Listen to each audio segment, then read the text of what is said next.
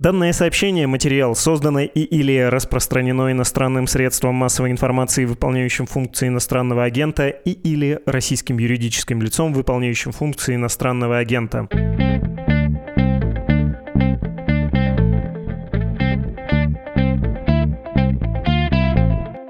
Рад, что вы опять включили «Что случилось?». Это подкаст «Медуза» о новостях, которые долго остаются важными. Меня зовут Владислав Горин, и здесь сегодня с нами экономист Иван Любимов. Здравствуйте. Владислав, здравствуйте. Хочу предложить вам обсудить э, мобилизационную экономику России, о том, как э, российское хозяйствование, хозяйственную сферу настраивают на долгую, истощающую себя и противника войну, и как выглядит попытка превратить, в общем-то, непредназначенный для войны в этот хозяйственный сектор в мобилизационную экономику, насколько эта идея перспективна или бесперспективна. Я бы тут даже должен был, наверное, процитировать что-то из вчерашнего координационного совета по по специальной военной операции. Это если кто-то пропустил такой свежий формат модный совещаний у чиновников, причем высшего уровня, вот там Путин, Мишустин, Собянин, министры вчера были. И задача этого совета как раз-таки улучшить производство, снабжение, обеспечение войны, а также компенсировать потери, связанные с широкой конфронтацией и военной, и невоенной. Но ничего, честное слово, не могу процитировать из вчера. Какая-то там была, на мой вкус, дежурная болтовня. Возможно, я ошибаюсь, и вы меня поправите. Вас что-то заинтересовало из того, что вы вчера услышали? Ну, честно говоря, в телеграм-каналах, посвященных импортозамещению, мобилизации, такого рода разговоры ведутся постоянно. Я бы сказал, вертикаль власти громко звенит о том, что она готова как можно быстрее обеспечить и потребителей в России, и производителей самыми современными технологиями, необходимым оборудованием, конвертировать гражданскую экономику в военную, но предсказательная сила всех этих разговоров и отчетов, она, на мой взгляд, невысокая, она скорее характеризует устройство нашей политической жизни, чем дает возможность судить о том, насколько то, о чем сейчас говорится, действительно произойдет в ближайшем или более отдаленном будущем. Тем не менее, что из уже реализованного, из каких-то признаков военной экономики есть? Ну, существуют же какие-то принятые, в том числе указным порядком, нормы, которые, по идее, могут помочь государству лучше распоряжаться, в том числе частными активами для обеспечения фронта, ну или вот тыла.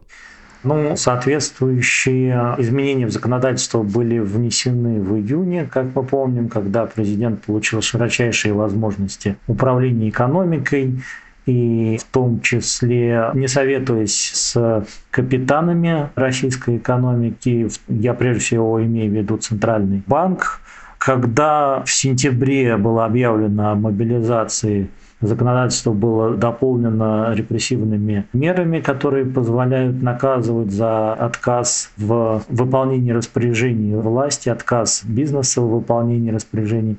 Ну и какие-то сектора уже начинают работать на эту мобилизационную экономику. Ну, например, российские железные дороги, они же сейчас перевозят мобилизованных. Есть сведения о том, что и авиакомпании это делают.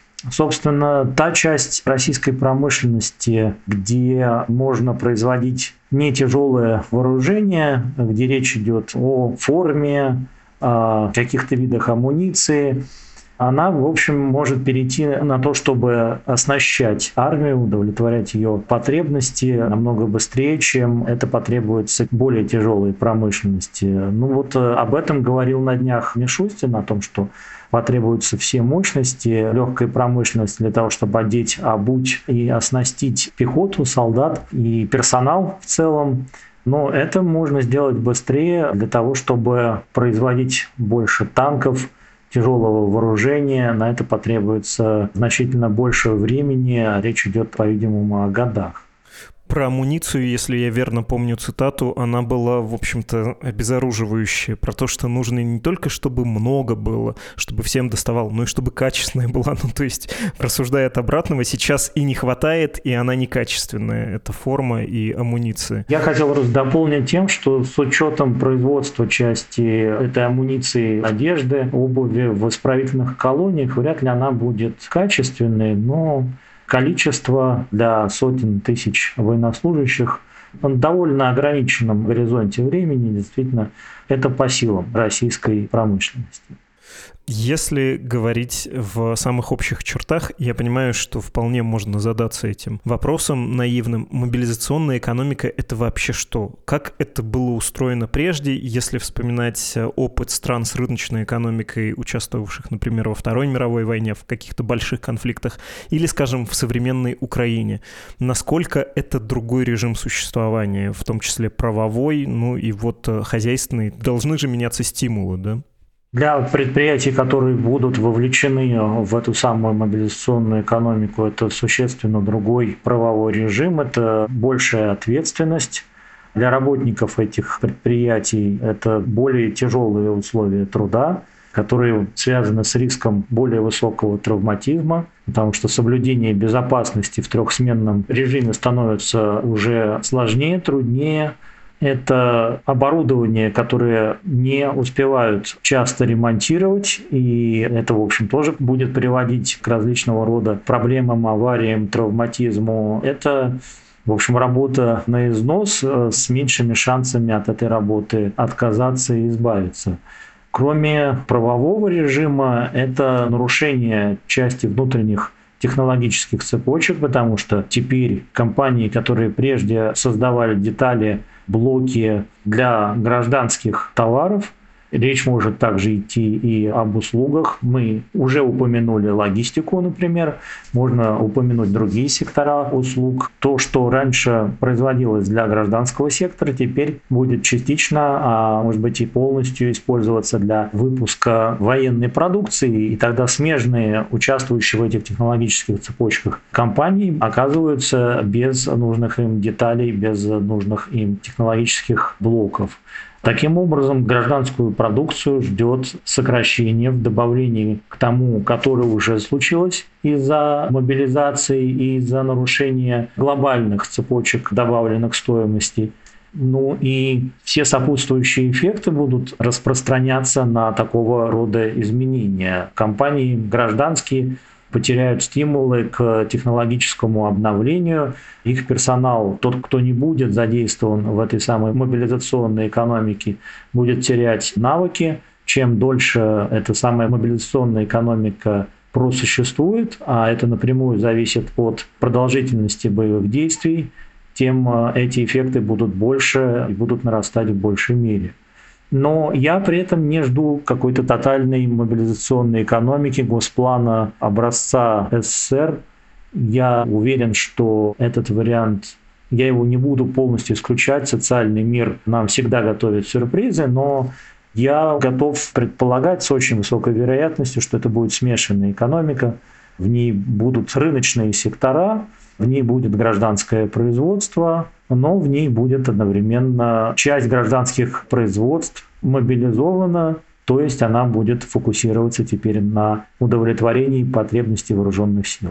А каким образом будет стимулироваться эта экономика? Ну, то есть э, будет приходить распоряжение, и все, что нужно, национализируется, если этого и так нет внутри довольно гигантского в России государственного сектора?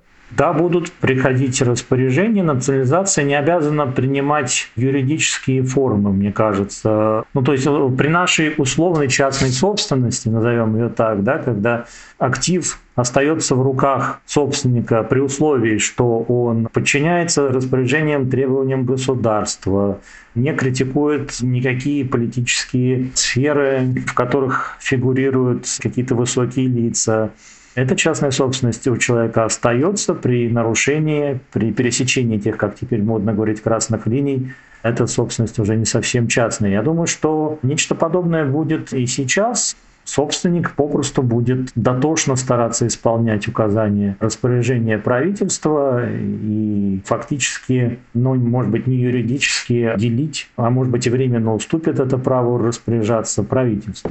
Но совершенно не обязательно, что вот будет создан указ, повторюсь, о том, что условная какая-нибудь компания переходит в руки государства. Вы сказали про то, что не стоит ждать госплана и такого советского типа экономики, а я перед нашей беседой погрузился в то, что пишут экономисты, и почему-то хочется поставить кавычки, публицисты, а многие эксперты, которых можно встретить в государственных медиа, в том числе на центральном телевидении. Вы знаете, это, в общем-то, главная мысль у многих из них. Ругают Чубайса, рыночные реформы, либералов-предателей, говорят, что, вспоминая, например, почему-то реформу электроэнергии, энергетики РАО ЕС России, что вот пример того, как все было разворовано, и, дескать, из-за них сырьевая ориентация экономики пока не поздно, необходимо вернуться к советским образцам. Там самый чистый пример э, такого жанра представляет один автор, экономист, профессор. Я, правда, посмотрел, он, кажется, был последний раз профессором в позднем Советском Союзе в Академии общественных наук при ЦК КПСС. Пишет прям, что вот плановая экономика, нормальный СССР нужно строить, пока не поздно. Мы ведь ведем войну с коллективным Западом в Украине, иначе не выиграть. А, тяжело вздохнув, все-таки задам вопрос. Буквально, что можно из э, российской экономики приспособить к войне, мобилизовать, а что останется, ну, вот таким диким полем, что ли, пространством свободного предпринимательства, куда государство не будет заходить, ну, потому что незачем. Довольно быстро можно приспособить легкую промышленность, шить вместо рубашек гимнастерки научиться можно довольно быстро часть э, автомобилестроения, КАМАЗ гражданские третьего поколения можно использовать для того, чтобы обеспечивать вооруженные силы грузовиками, перевозить ту же амуницию, персонал. Ну, конечно, они требуют доработки, бронирования, но в базовой комплектации это могут быть просто обычные грузовики, например.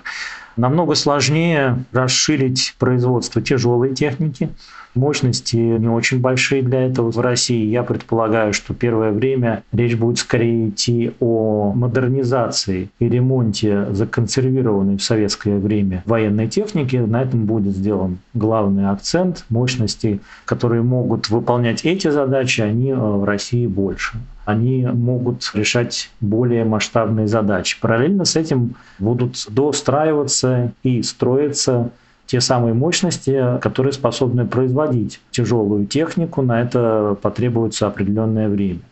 Что не будет затронуто, сфера услуг, где гражданское потребление не конкурирует с военным потреблением. Там, торговля, например, какие-то внутригородские перевозки, курьеры, скорее всего, определенные сегменты IT – образование, медицина будет среди услуг, безусловно, затронута и затронута тем больше, чем больше персонала задействовано в вооруженных силах. Волны мобилизации могут создать очень крупную группировку, и, разумеется, часть этой группировки будет нуждаться в медицинской помощи. Приблизительно так. Э, ну, то есть та часть индустрии, которая производила гражданскую технику, она будет частично задействована в обеспечении армии и часть сферы услуг, которая отвечает за логистику, за медицину, определенные сегменты IT, другие сегменты, наоборот, не будут задействованы. Ну, вот это некоторые примеры. В общем-то, понятно, как это выглядит. Иранского типа упрощение с элементами импортозамещения. К этому механизму нужно добавить еще, наверное, какую-то процедуру не вполне белой продажи углеводородов и приобретение технологий какими-то тоже обходными путями.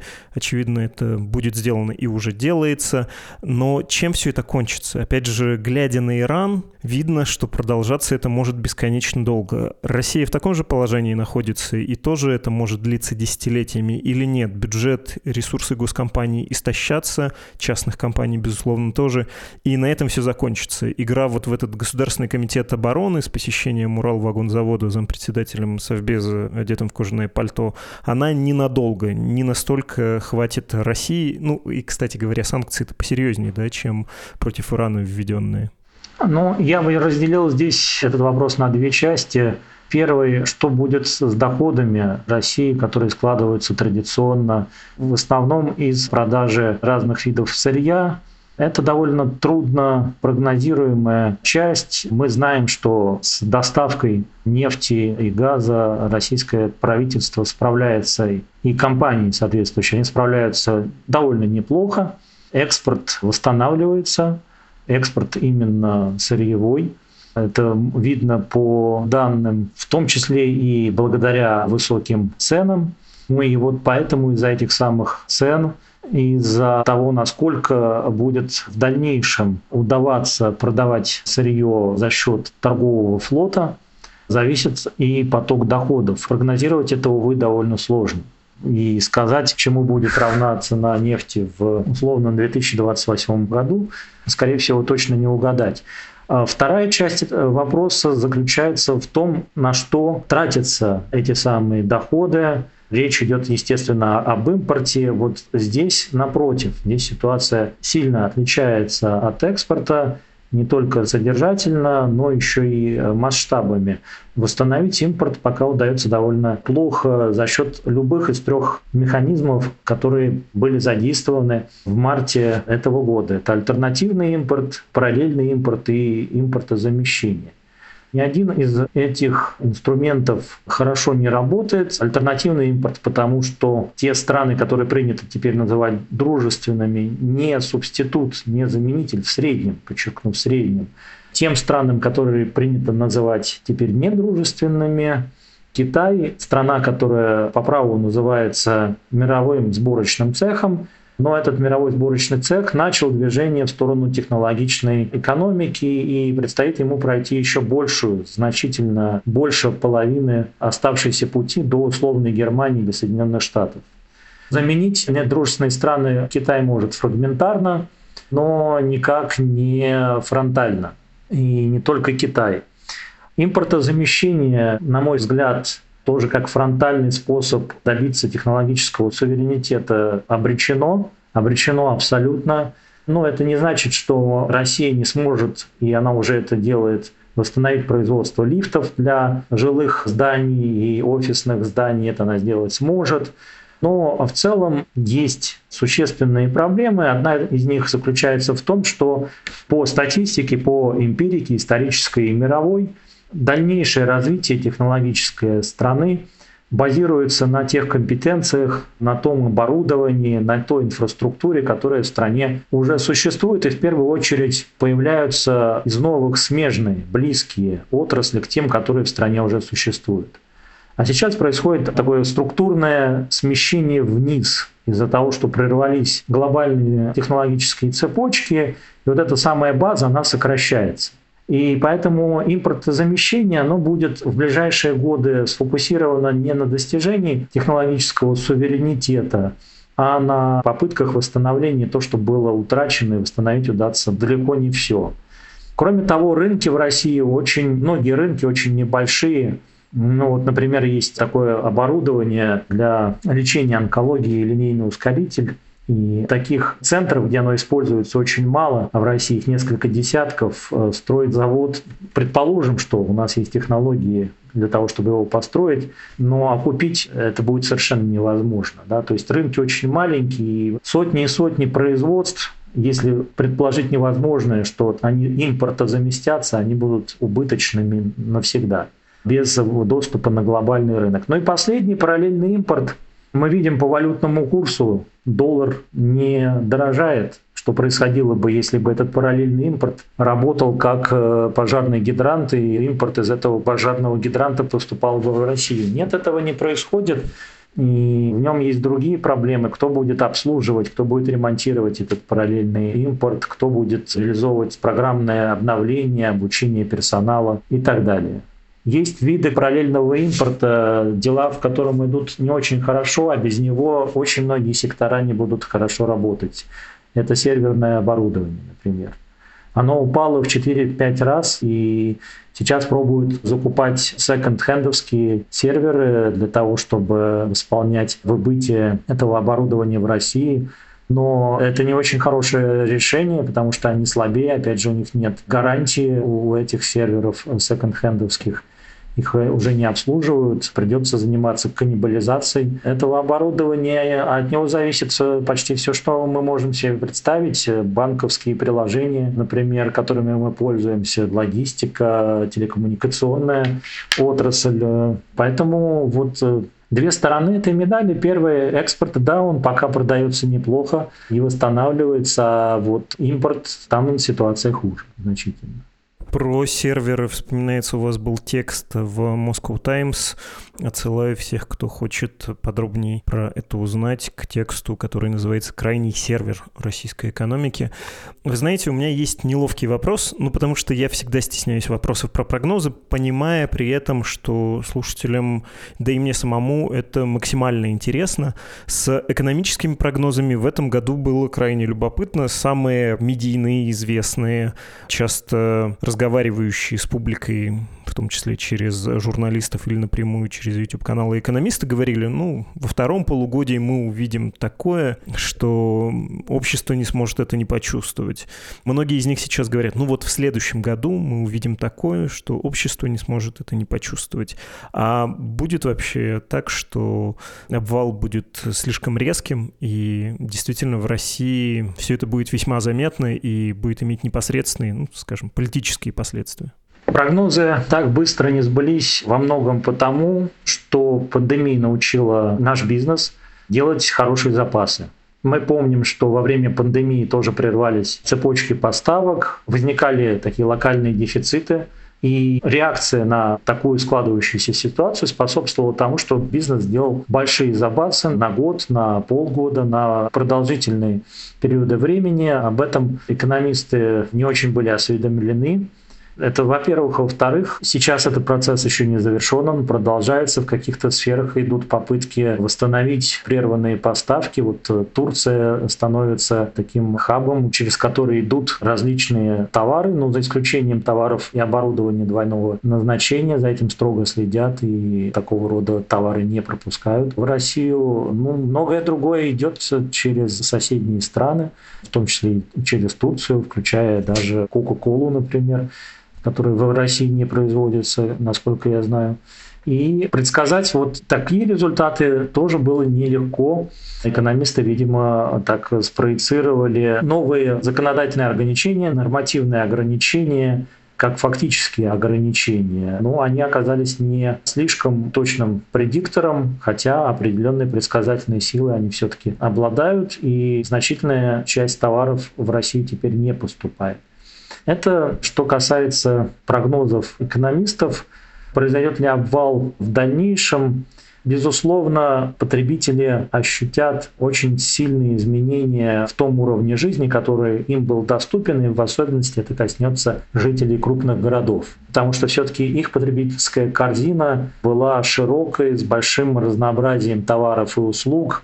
Мы вполне имеем шансы наблюдать, допустим, в Москве некоторые изменения в составе, например, общественного транспорта. Ну, не то чтобы у нас будут ходить старые образцы трамваев или метро, но определенные услуги, которые оказывали эти трамваи, скажем так, да, их технологичность, она будет сокращена.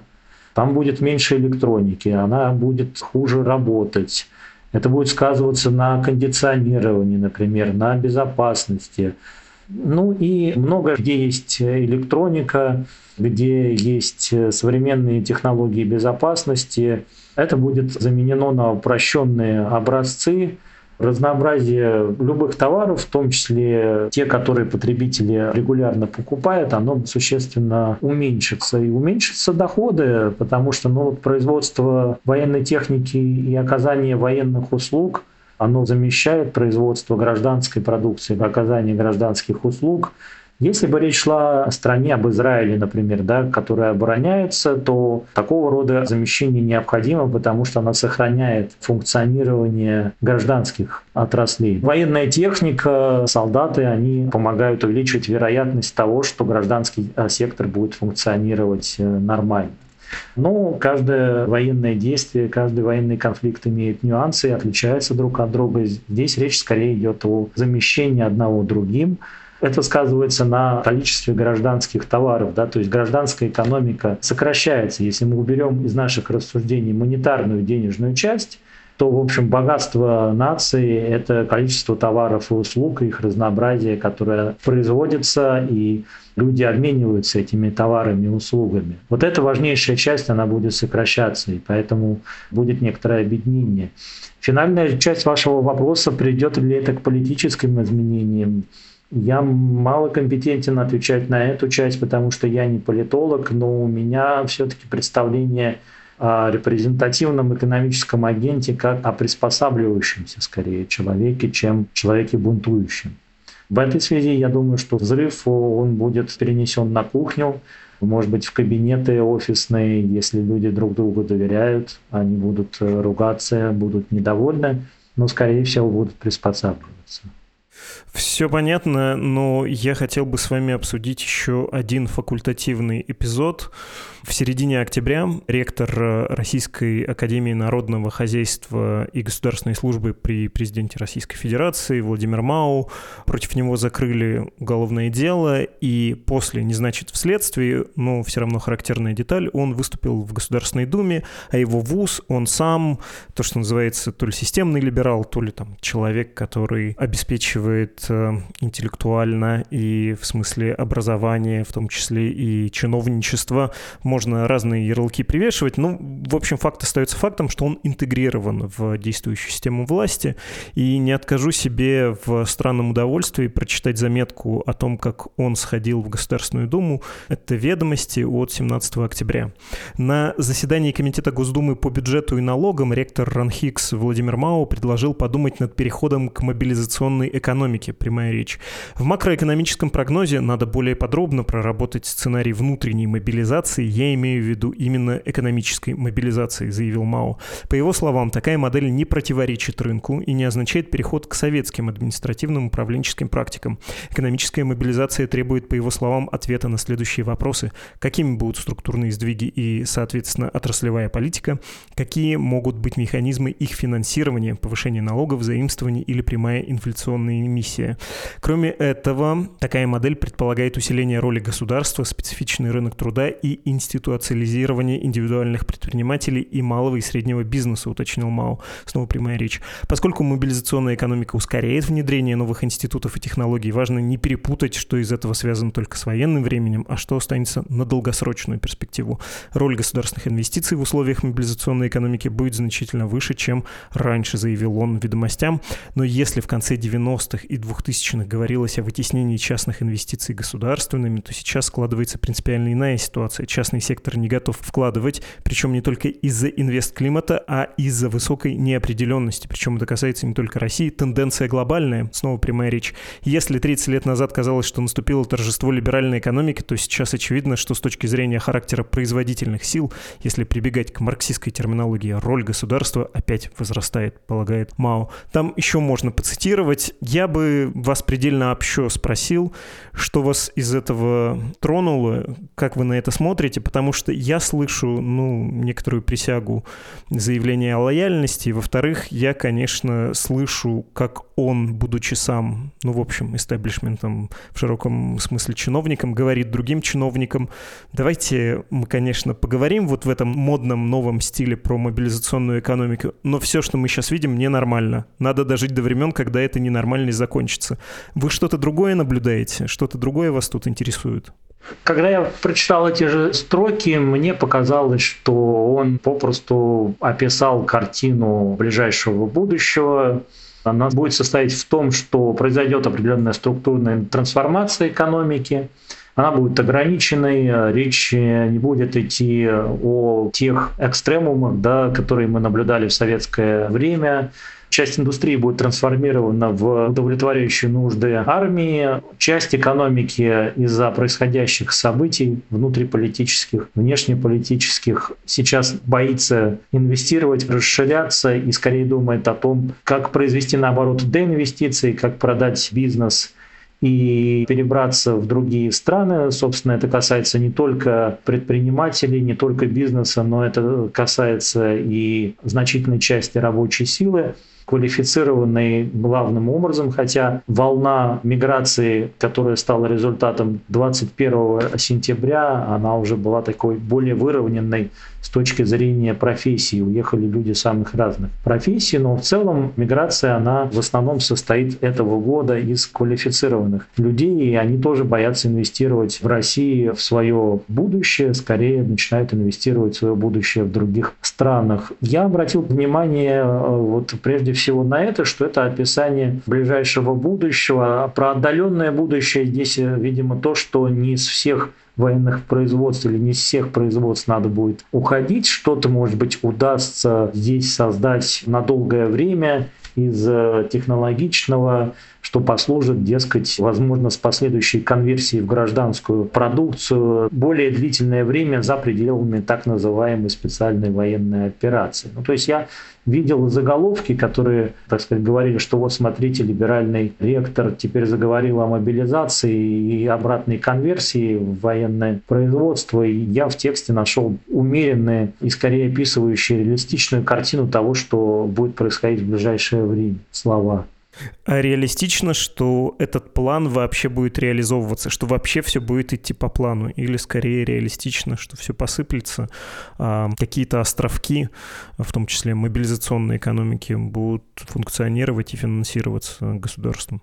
Как всегда, это будет и то, и другое. У нас страна, отличающаяся высокой очень коррупцией, и э, действительно очень многое из того, что будет направляться на эту самую конверсию, многое из э, оборонного заказа определенно конвертируется в пополнение личного благосостояния тех, кто будет составлять вертикаль, задействованную в этой самой мобилизационной экономике, и здесь результаты достигнуты не будут.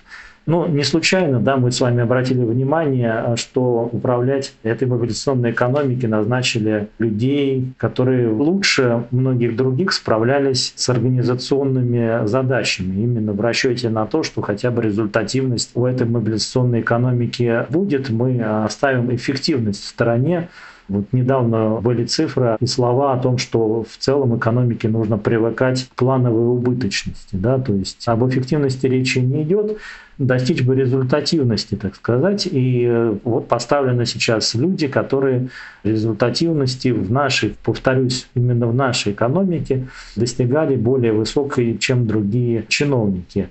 Они же будут, видимо, какие-то результаты обеспечивать, но коррупция, она никуда не денется, повторюсь, и завышенные ожидания, они никуда не денутся. Те обещания, которые ложатся перед первым лицом о появлении технологичных устройств, блоков, они часто будут оставаться попросту обещаниями, не более того. Сейчас вертикаль, вот как я говорил, она просто гудит. Если посмотреть соответствующие телеграм-каналы, такими предложениями, заявлениями, что у нас в России буквально уже есть, если не все технологии, то мы близки к этому, дескать. Это просто торг за ресурсы, такие рекламные посты, рекламные ролики, что мы можем, мы готовы, мы уже почти сделали. Предположу, большая часть из этого ничем в виде готовой продукции или массовой продукции не закончится. Спасибо огромное. Спасибо вам. С нами сегодня был экономист Иван Любимов. Мы говорили про мобилизационную экономику, ну и шире про экономику России, про то, как она переживает и еще долгие годы будет переживать последствия конфронтации, которая началась в связи с войной России и Украины.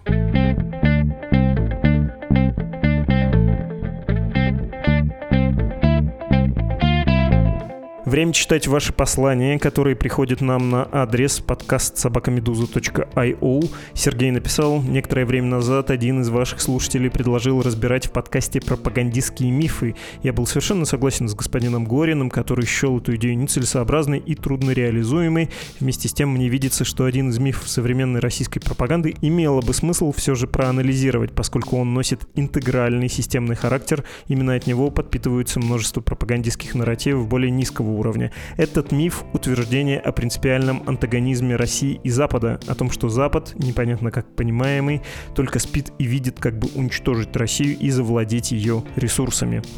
Ну что ж, могу повторить то, что я уже говорил про мифы, несколько бесполезно с ними бороться. Тут вот какая проблема. Это как укронацисты или любое другое вот такого рода утверждение. Вам анализ того, что ничего такого в природе не существует, не нужен, и по вашему письму это видно, дорогой Сергей. А тем, кто держится за подобного рода точку зрения, ну, им не нужен наш рассказ. В общем, кажется, такой подкаст будет просто в пустоту. И будто бы вам в ответ пишет Дмитрий, другой наш слушатель, который тоже прислал письмо. На протяжении значительного периода я был сторонником Владимира Путина, я смотрел все эти безумные ток-шоу и аплодировал зеленым человечкам в Крыму. На первом курсе я вступил в партию «Единая Россия» и даже работал в региональном исполнительном комитете партии по окончании университета университета. Такому человеку, который находится под постоянным действием пропаганды и окружения, сложно услышать голос оппозиционных блогеров или политиков, первый из которых зачастую чрезмерно эмоциональный, а вторых просто не слышно.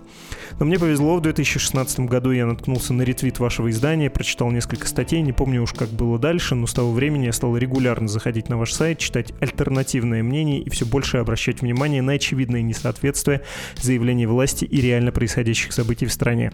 Конечно, затем еще были были расследования Алексея Навального, его поездки по стране и много различных событий. Но думаю, именно качественная работа журналистов «Медузы» постепенно помогла мне выбраться из тон лапши и пропагандистских штампов, в которых я когда-то погряз. Ну, недооцениваете вы себя, кажется мне, и не в нас, боюсь, все-таки дело. Несмотря на то, что ваши слова, Дмитрий, чрезвычайно приятные, я думаю, многим коллегам они будут приятны, но я рискну предположить, что, наверное, все-таки несоответствие вашего непосредственного опыта и объяснений, в том числе власти происходящего, это вас скорее угнетало и привело к тому, что вы решили скорректировать точку зрения, пересмотреть, что ли, взгляд на жизнь или на некоторые ее аспекты. В общем, я убежден, что не столько журналисты, не надо преувеличивать нашу роль, влияют на мировоззрение людей, сколько наоборот, мы чуть-чуть, может быть, стараемся где-то заходить дальше, чем большинство наших сограждан. Ну, собственно, в этом и состоит наша работа, да, чтобы в это углубляться, когда другим не до того, когда другие заняты своей работой.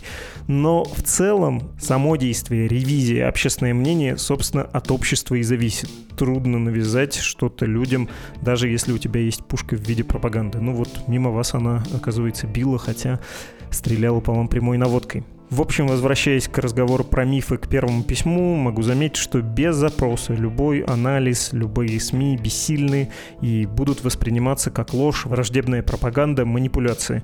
Кстати, очень люблю, когда бывают такие совпадения и как будто слушатели разговаривают друг с другом или дополняют друг друга.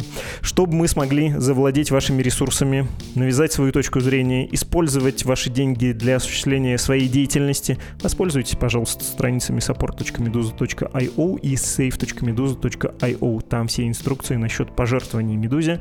С вами был подкаст «Что случилось?» о новостях, которые долго остаются важными. Чуси! thank you